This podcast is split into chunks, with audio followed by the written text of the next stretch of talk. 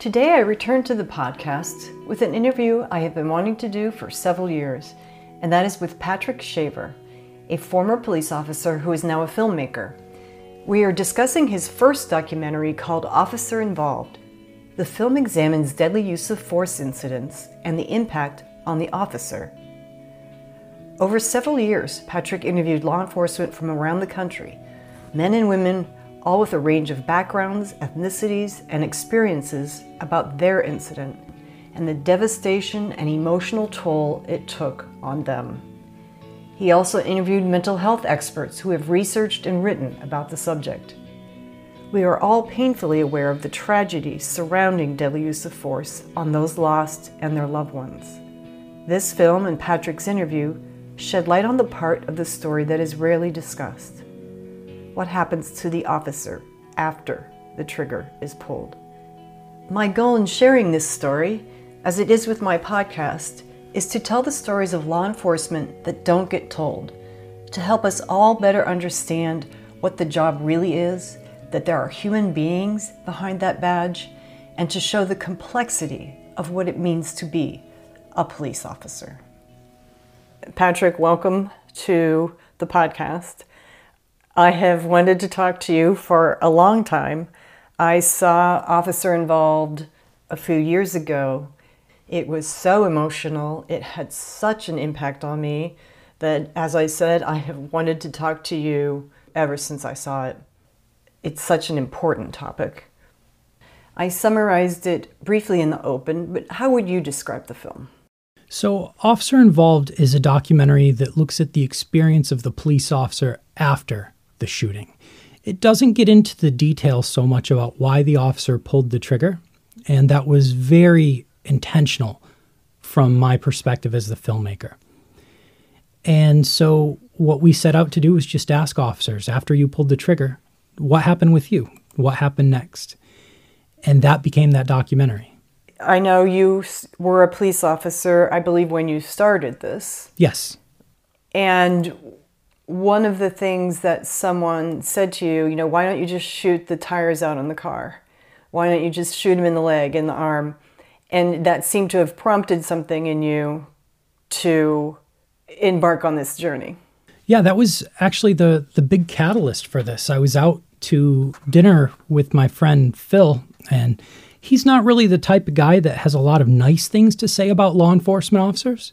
We were sitting over dinner one night, and he just said, I don't understand why cops can't shoot somebody in the arm or the leg or shoot the tires off the car.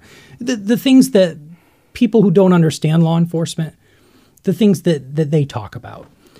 At the same time, I had another friend, my friend David had gone through a shooting, and this is a guy that I had gone to calls with before as a police officer, and he was a great guy. He is a great guy, but he was in the street. He was working a detail, and his special assignment was to stop people from breaking into cars. So a call came up. There's a person breaking into a car behind this building. So he went there. He met the man breaking into the car, tried to stop him. The man pulled out a gun and said, Let me go or I'm going to shoot you. And then David shot and the man died. The very next time I saw him, he was a completely different person. He was just subdued. And you could tell that he had a lot on his plate right now because of this situation. So, fast forward a couple months to this dinner conversation, and I'm telling my friend, "Look, I've got a I've got a friend that just went through this shooting. Cops don't want to do that. We don't want to shoot anybody, and it can really screw up your life." And we made an agreement that night that if I could find something on film that showed what an officer experiences after a shooting, he would watch it with me. I went home, I talked to my wife. I said, let's make it. Let's make this documentary because I can't find it. I've looked everywhere. I can't find anything that even comes close. That is a sort of a legendary conversation because over the next few years, we embarked on a mission that really altered the course of our lives and my career. Tell me more about that. I sat down and I started planning how do I want to tell this story? And I went right to David and I said, You've you've inspired me to make a documentary about what officers experience after a shooting. In between that conversation and the one with my wife, I had read every book I could find about officer involved shootings.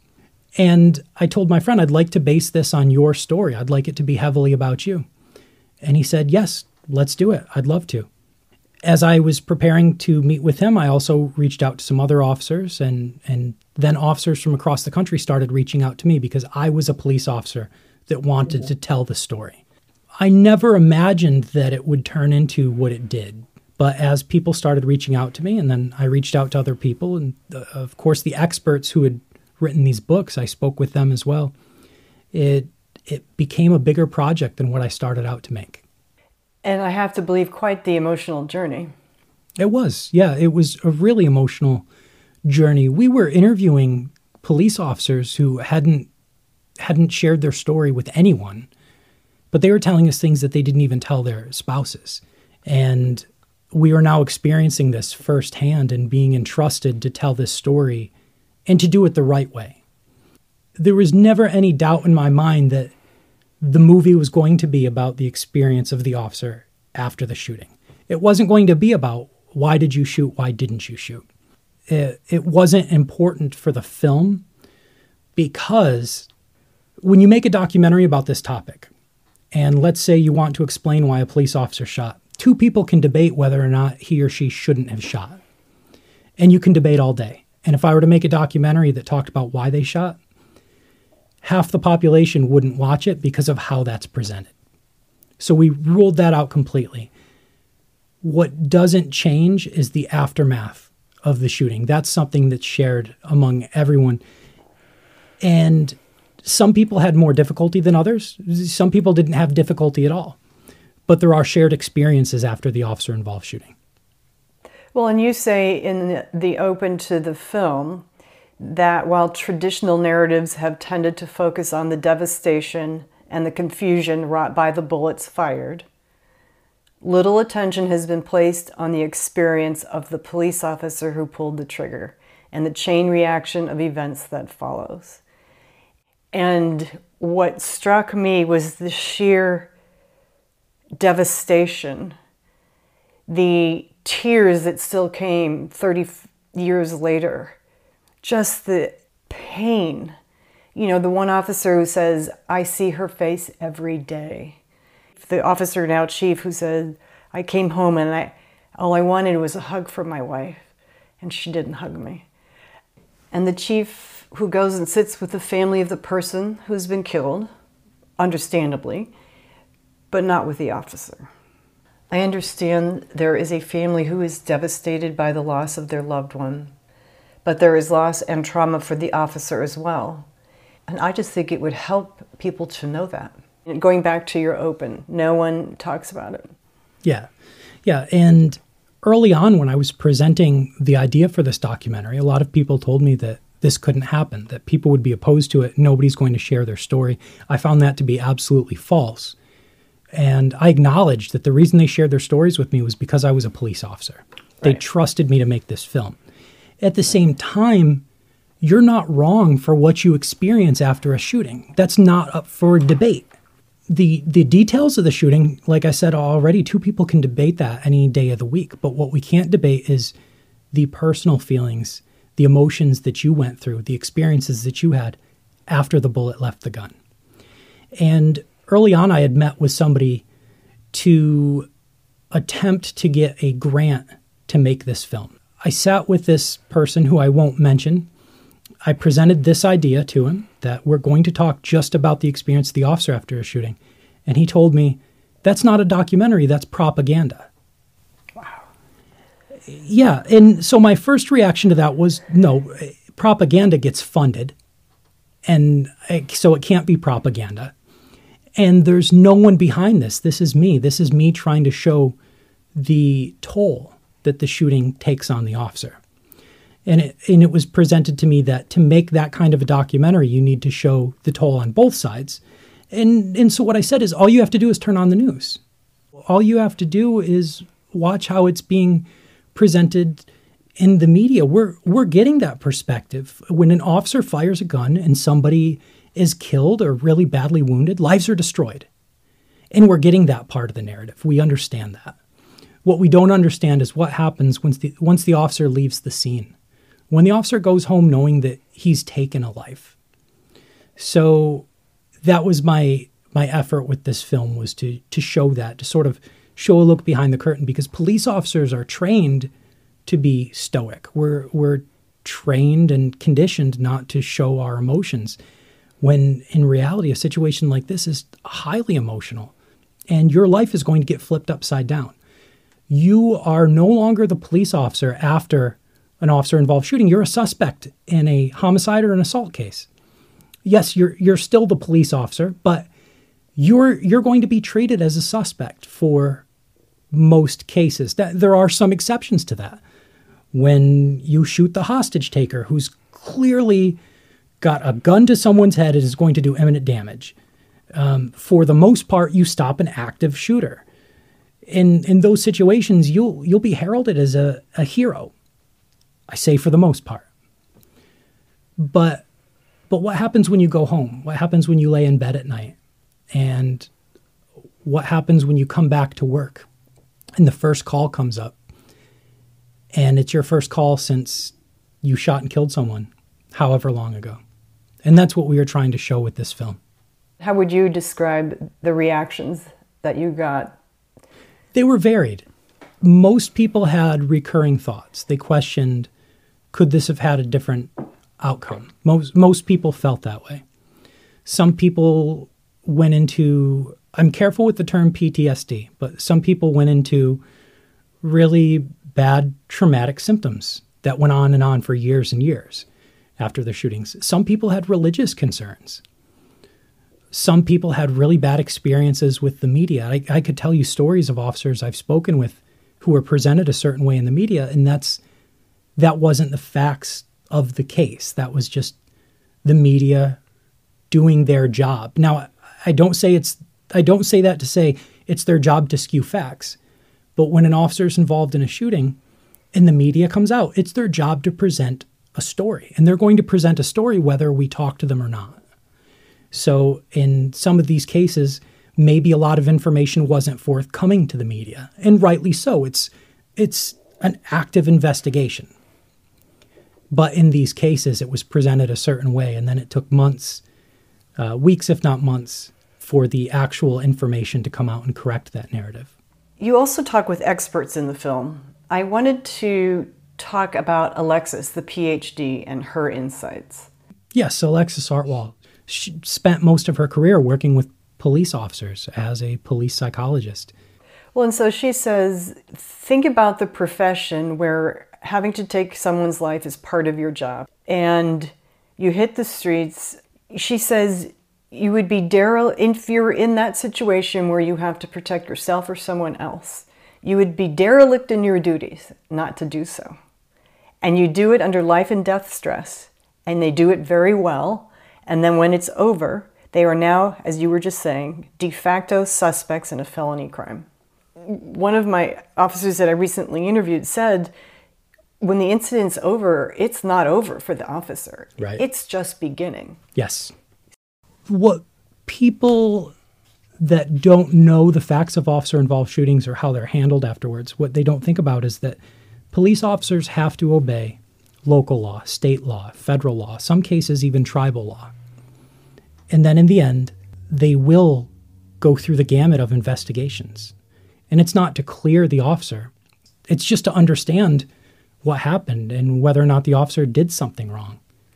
Let's talk about the Cincinnati officer, which you highlight in the write up of the film, because his incident led to riots in 2001, April 2001, in Cincinnati. Stephen Roach. I watched this officer go through the retelling of this. It is clear the level of pain that he is in, the devastation that he feels. He is clearly forever changed by this incident and his role in it. You know, I'm not speaking right now from the viewpoint of the family, I understand that. But in the media, it's described as an unarmed black teenager. Mm-hmm. But in the moment that officer is confronting him, I believe they knew he had warrants. Yes. He's fleeing police. He goes for his waistband. He reveals his hand, and in that moment, that officer thinks he has a gun. Mm-hmm and as a result, he shoots. Yeah, it's in in that situation, it's a split second decision. If you if you're the officer in the moment and you actually interpret that someone has a gun and in, insert the scenario, it can be a low light condition and somebody pulls out their cell phone to record you. But in that moment, if that officer interprets that as a firearm, then there's there's a split second to make that decision. And in in Stephen's case, he was wrong. I, and I want to be careful about how I use that word wrong. And in that instance, he judged it wrong because uh, Timothy Thomas wasn't armed. Timothy Thomas was probably pulling up his pants. Was he going to surrender? I don't know. Was he going to pull up his pants and run the other way? I don't know. There were lots of police officers there, but in that moment, Officer Roach interpreted it as going for a gun, and, and that happened not to be the case. So an unarmed young man was shot. And this is the type of situation. Two lives are destroyed here. There's multiple multiple lives are destroyed here, but for the sake of the conversation, two lives are destroyed. The young man who didn't have a firearm who was shot and killed. And now the officer who made a split second decision where if he could go back he would make a different decision. Do you attribute that to training, fear, or that's just how he read the situation? Well, you can get all the training in the world, but you will come upon situations as a police officer where you you have to make a decision. It's one of those things that will be judged by the totality of the circumstances. And you know, th- this is one of the reasons why I don't like to talk about specific officers that are in the media right now because there's so much we don't know. These investigations take months. I've seen investigations take five years. Mm-hmm. And it'll be a long time before a lot of these facts are known. Of course, I can look at a video and say, man, that looks really, really bad. But maybe when the body cam footage comes out, it shows a different perspective. Or maybe there was more known at the time. Maybe there was a weapon recovered and it just wasn't talked about. Right. All these things come out later. But when the police officer's there in the moment, in these tense moments, they're they're making a split second decision. If an officer has time, time is our best friend as a police officer. If you've got time, you've got some distance, uh, you can wait. If you've got cover, you can you can probably wait, D- depending on whether there's innocent bystanders around, because that also makes it a little bit murky. But if you've got time, then you can take another moment. But if you don't have time, if you're in that tense moment and you make that decision, you're going to have to live with the circumstances and the the results of that decision that you've made. And the, I think the hardest part was when you ask him, "Will you still be? Have you told your kids? And do you think you'll still be a hero in their eyes?" And then he starts to cry. Yeah, yeah, that was really difficult for him. And afterwards, he he uh, kind of punched me in the shoulder for asking him about his kids. But to, to me, that was one of the most powerful parts of his interview because if you go back in time and you look at how he was presented at the time, the, the court case, the, the media coverage of it, he was really presented as a, a monster that had made a terrible decision. Right. And, and I'm not sitting here right now saying he did make the right decision. I'm not saying that at all. But he made a decision.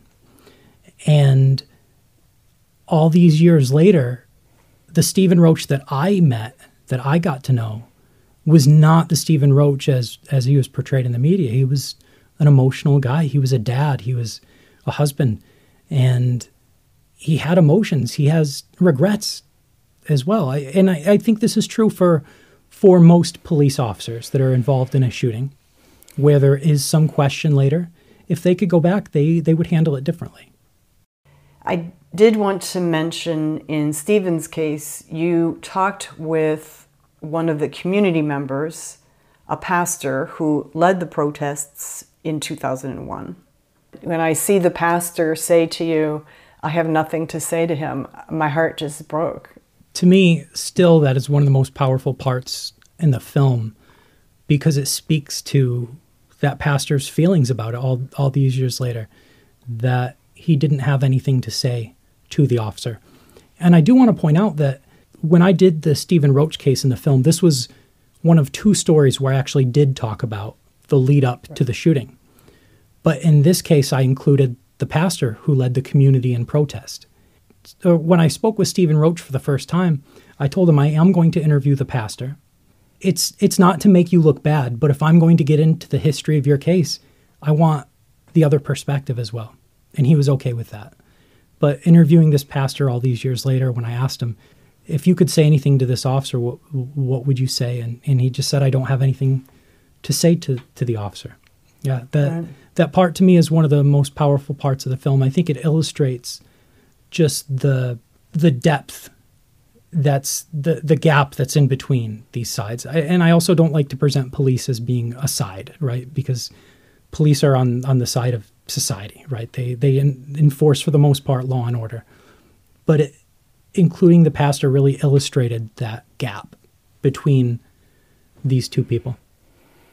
Right. Did you get insight from their point of view? Um, I I did, but to understand the Cincinnati story in its totality, you would really need to go back and look at what was happening at the time. A number of black civilians had been killed at the hands of police officers over a number of years. Now, three police officers had also been killed in these situations. But what Stephen Roach was essentially, he was the the proverbial straw that broke the camel's back. I had several people tell me that this couldn't have happened to a nicer guy. Mm.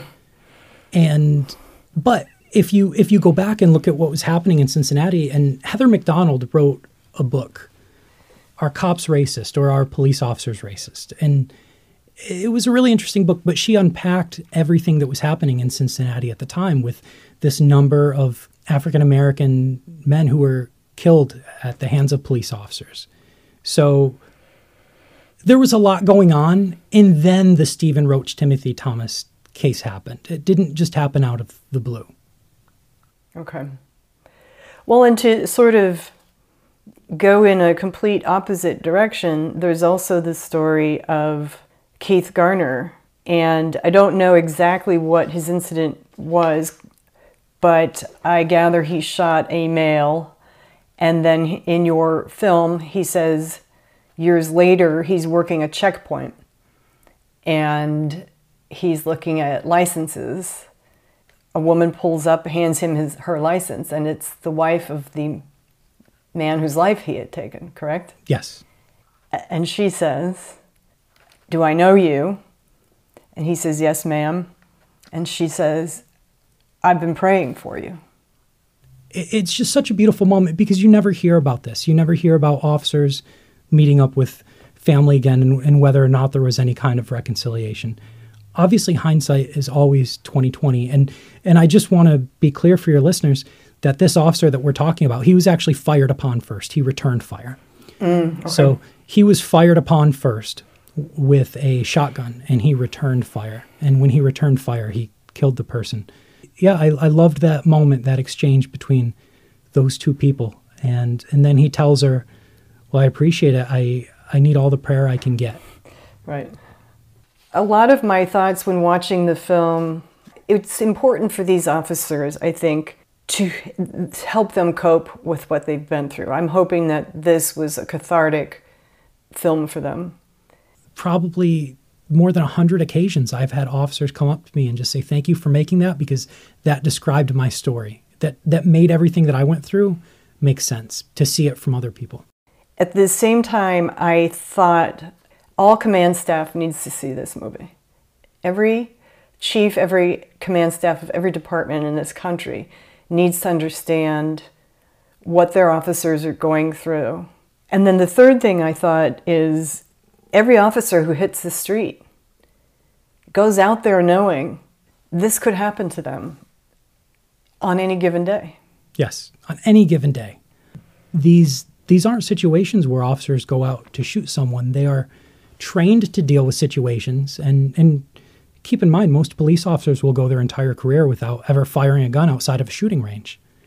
And that's that's normal. But every once in a while a situation happens it's escalated and then the officer makes a decision for for whatever reason the officer makes that decision and then there there will be fallout we as citizens think that police officers get involved in a lot of shootings but but shootings are not the default the default is a, a peaceful encounter, or maybe another a step above that, right? Shootings are the rarity. If you were to ask police officers, how many times have you drawn your gun and not shot? I, for me, I can tell you ten times, but I, but I didn't because either the circumstances changed or it was a situation where it wasn't warranted, and most people will go through their career without shooting anybody. Well, the other ones that you know struck me are the office, the one at least one officer who said, "I decided I wasn't going to shoot. I'm going to let them shoot me first. Yes. Shoot at me first because there's crowds around. They'll see, and then I just pray they don't shoot me in the face." Yes. Yep. And and that that was Anne Lavelle. He was in a situation, and he decided after that, I I can't do this job anymore.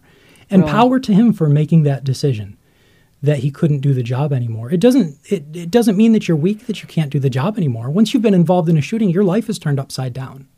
Yeah. And he had been through it several times and now he's in a situation where there is somebody shot, there is somebody on the ground, there's a shooter with a gun, and he's saying, I'm just going to let him shoot me first so everybody will know that he shot at me first.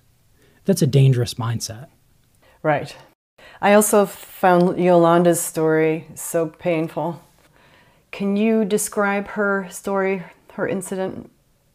Yes, she had perhaps the most horrific of all of the officers I interviewed, perhaps the most horrific story. She was dispatched to a call where a child had been thrown out a window, and I want to say it was a five to a seven year old. And the child went next door to the neighbor's house and said, Mommy is inside hurting my sister. She threw me out the window. And the neighbor called the police. When Yolanda got there with other police officers and they walked in the house, the mother was I'm going to spare the details. The mother was in the act of murdering another child. And it had already happened. The child was gruesomely murdered in the mother's arms while she rocked back and forth in a rocking chair. They didn't know that at the time. They thought that she was actively murdering the child, so they opened fire on her and, and tried to stop it from happening until they took the, the fatal shots. But with Yolanda, one of the first things that happened in the media is the media questioned whether or not the officers had shot the child that was deceased. So keep in mind, not only does she experience this real life horror show, and I've seen the crime scene photos. I, I, I, won't share those with other people. I've seen what had happened in that house. So she's seen that now. That's imprinted on her mind.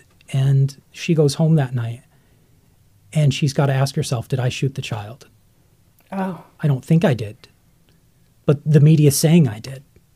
And it, and it took a while for the information to come out.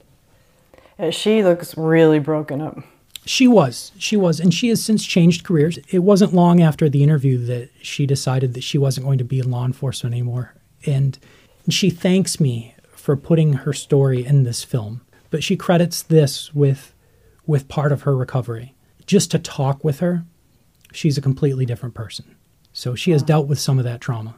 Well, and I think she even says, because you get into a section of the film uh, with some of your experts where you talk about the TV influenced idea of where we started at the beginning. Just shoot him in the hand, just shoot him in the knee, just tase him. And I think she says, we tried that. They did try to shoot her in the legs to stop her because she was sitting in a rocking chair, rocking back and forth. And it didn't work. There, there, there are several bullet wounds in her legs that didn't stop her. So as you see things unfold today, so the film, you started the film, I believe, in 2013 Yes, and released in 2017. yes, The issue of officer involved shootings is, I think, even more prevalent in the news now.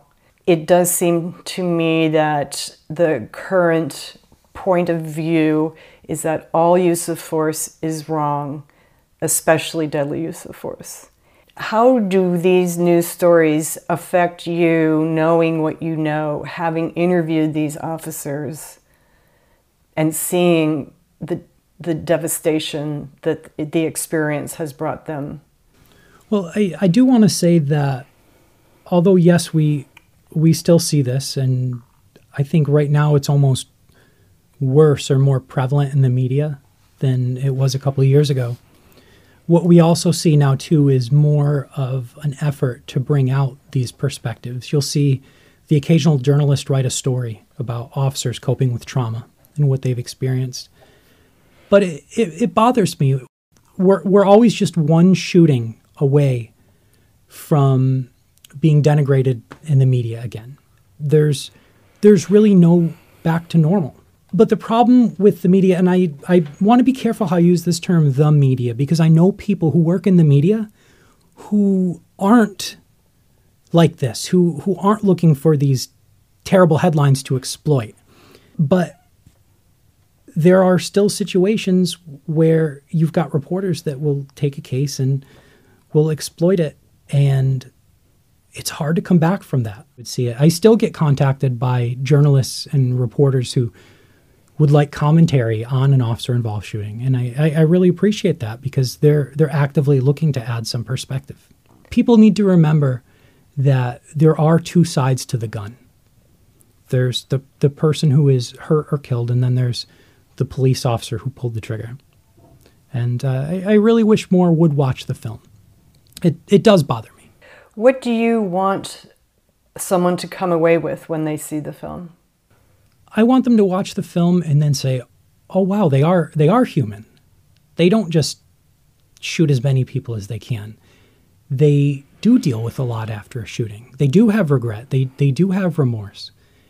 And in a case like Stephen Roach, I want people to to look at that case for what it is and say, "Oh wow, that that was a split second decision.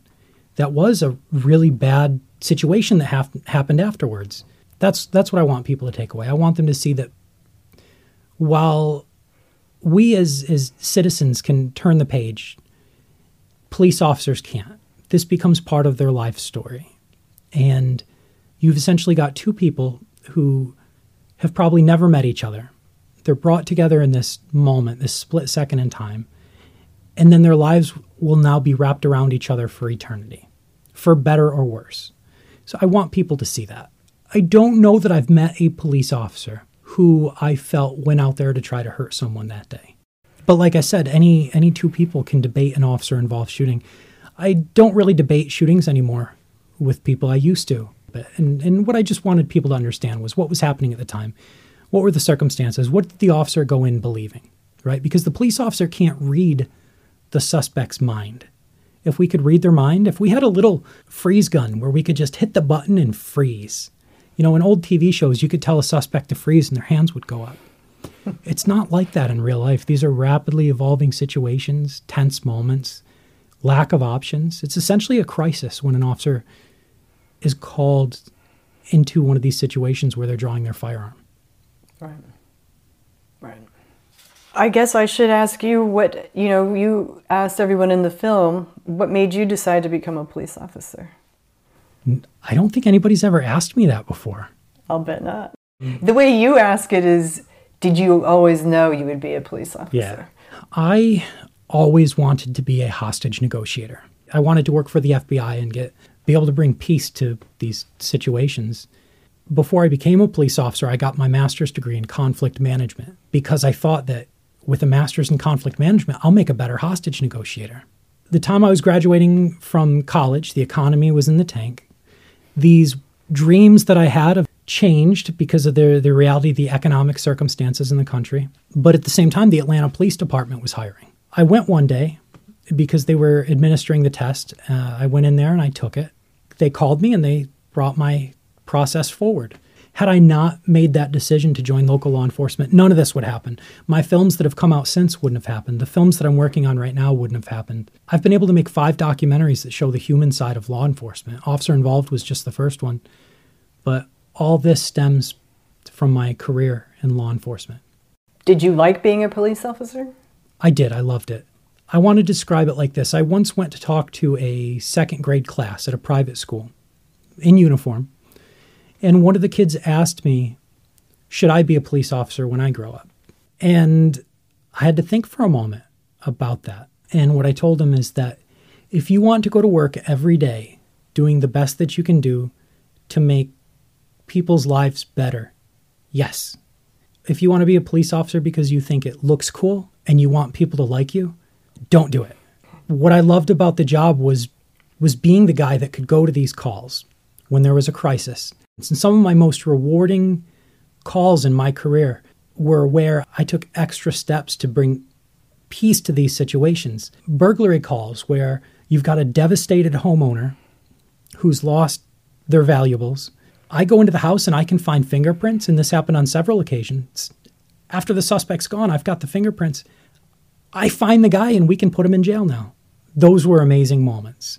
I miss being able to bring that that peace to people. I, I, I don't want to call anybody really a bad guy, but you miss catching people that try to victimize others.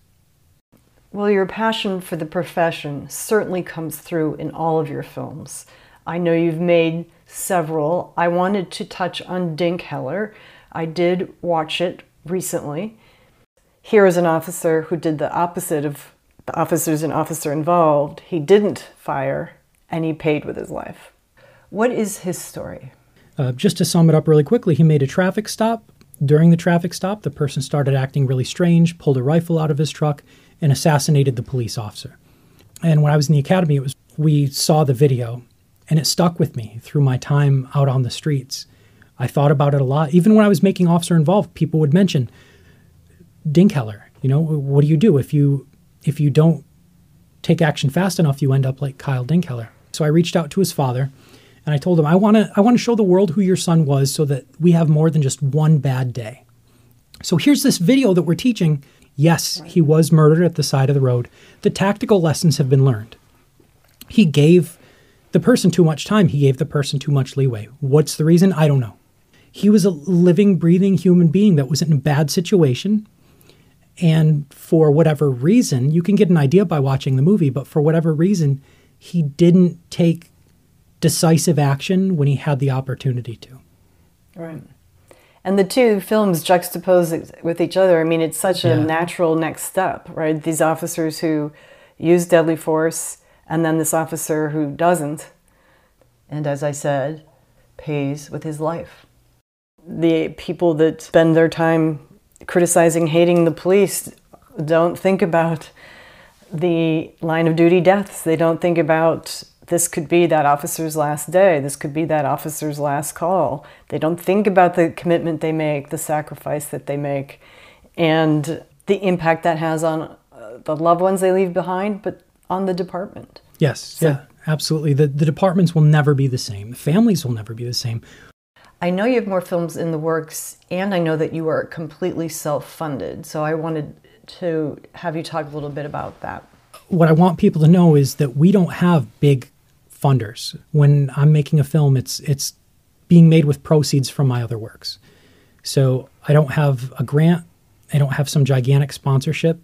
When you support us by buying our films or by bringing me out to put on a screening, organizations will bring me in and we'll have a three hour event where we show one of the films and then we'll talk about it.